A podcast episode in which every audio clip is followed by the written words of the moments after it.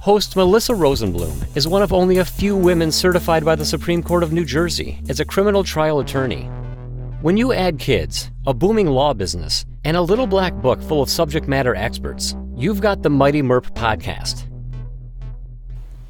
This Mighty MERP conversation features Michael Fedorko, who, among other things, is a former superintendent of the New Jersey State Police. 1993, you uh, served as New Jersey State Police, and you were responsible for training. Commandant, Commandant at the State Police Academy.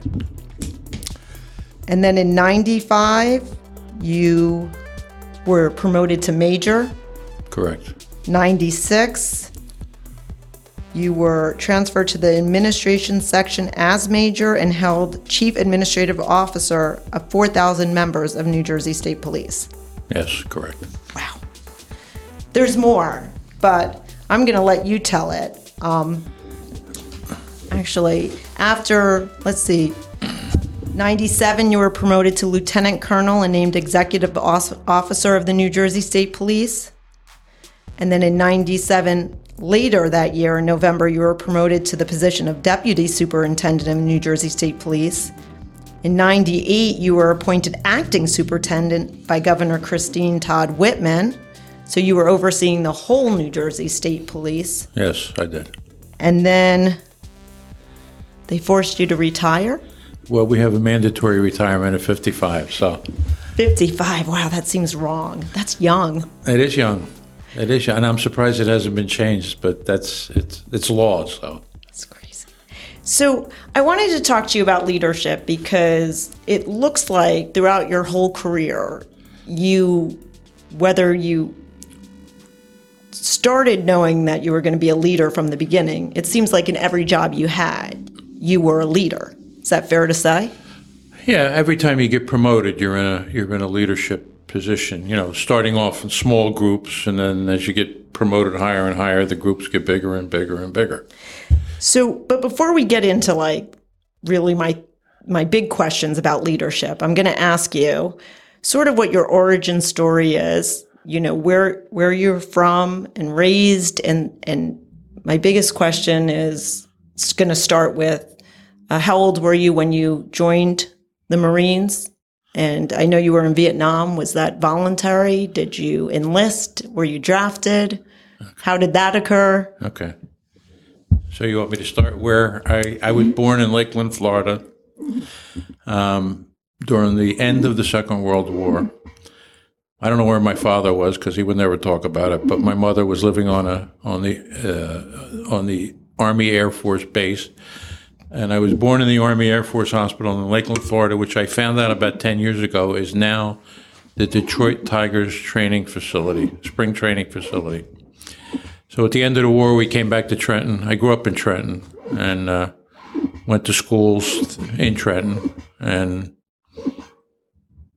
um, is that me or is that you? So you grew up in Trenton. I grew up in Trenton. Uh, I went to school, high school in Trenton. Um, went to college at the. It was then Trenton State, but now it's the College of New Jersey. Um, and I, that was when I was in the state police. I, I went to college. So But before you went, you served before you went I back did. to college. I did. Um, I had a football scholarship to West Virginia University. That does make sense. I know it's a podcast and nobody can see what Mike Fedorko looks like, but he looks like a linebacker still. But the, uh, uh, my school closed at the end of my junior year, and the, I went to an all boys Catholic high school, and the priests were scattered all over the country, um, and they wanted they wanted films which I couldn't find anyway. They wanted to send me to a junior college, and by the time all this was over, um, the coach told me, "Well, I have to wait till next year." So I kind of I, I lost interest, to be honest with you, and I started working, and it was about that time that I decided I wanted to be a trooper. and how old were you at that time? 18. You were 18 and knew you wanted to be a trooper. Yeah. And What year is this? Uh, 1964. Okay. So I worked for three years uh, for the state. It was then called the Highway Department. It's now the Department of Transportation.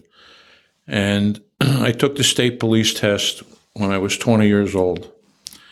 And I did not, I went through the whole testing process. I didn't get accepted because I, I had asthma as a kid. And when I went for my draft physical, they said, well, we'll classify you as 1Y, which means you'll only get called in time of war or national emergency. So I went to see the uh, the uh, sergeant first class at the state police, who was in HR, which you're allowed to do. And he said, "Listen, I can't tell you this, but if you go in the military, I think we'll take you." So I had a friend of mine whose name was Tony DeCesar. Uh, I grew up with him, played football with him, and I told him what was going on. He said, "Well, I'm going to Parris Island in 20 days." He said, "Why don't we go together?" I said, "Okay, good." So I went down and saw the recruiter, um, and he said, "Geez, I don't know if I can get you in or not." I said, "Well, you got 20 days. If you get me in, if you can get me in, I'll go." So we went in on the buddy plan, which which was a joke because the last time I saw Tony was when we were getting our haircuts. I didn't see him for the next 14 weeks, and he was in the he was in the, the floor above me, the platoon above me. But anyway, so we graduated from Parris Island the same day. While I was in Parris Island, and I always thought this was kind of funny, I got my draft notice from the Army, which was an interesting time. The, the drill instructors had a lot of fun with that. So um, So you were going to Vietnam, whether you whether you enlisted or not, I guess. Uh, probably, yeah, yeah, yeah, yeah, because I, you know, when I, I went in and told my father that I was going in the Marines, he said, he, he said, you know, Johnson just sent a hundred thousand people to, to Vietnam, you know, that's probably where you're going to end up. And I said, yeah, well, you know, what are you going to do? This is my goal. I got to, I got to do this because this is what I want to do. So So you served seven years in the military, six, well, six and a half, yeah, six and a half. and you were wounded in your second year. I was wounded in my second year. Yeah, I was at a place called Khe Sanh, which is um, about a half a mile south of the DMZ, and uh, it was a interesting place to be.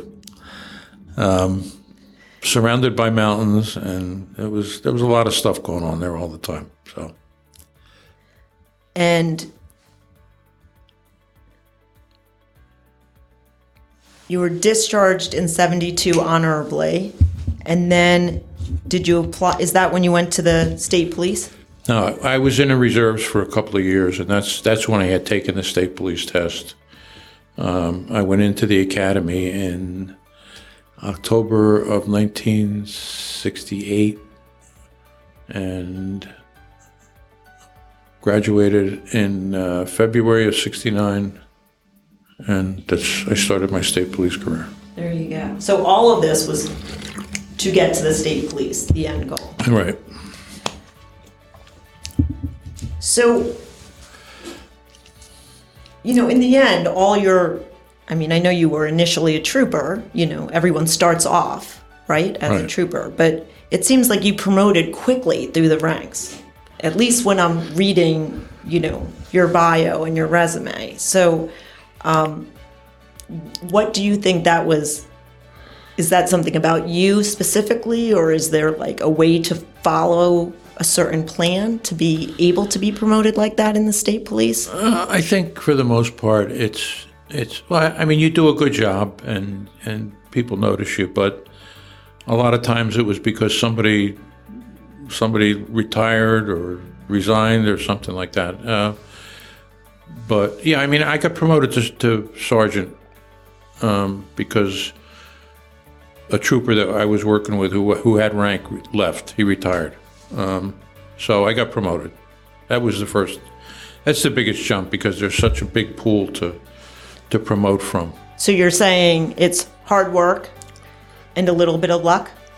Yeah, very hard work. Yeah, you know, all the jobs that I've had in the state police and at the port authority, they're they're not eight hour a day jobs, and I think I think I you know I realized that that if I wanted to get ahead, you, you have to You have to put time in. I mean, working for governors, governors work 12, 14, 16 hours a day sometimes. So, you know, that's, you have to do it. Did you apply for that position or were you asked to be in that position? How do you uh, get assigned to the Executive Protection Bureau if someone was interested? Um, you put in for it, you have to be interviewed, and you get picked for it.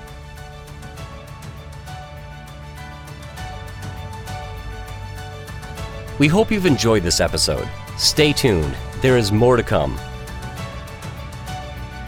Mighty Merp is available on iTunes, Spotify, and all your favorite apps and players. But the best way to experience the show is to visit mightymerp.com. That's mighty, M E R P.com.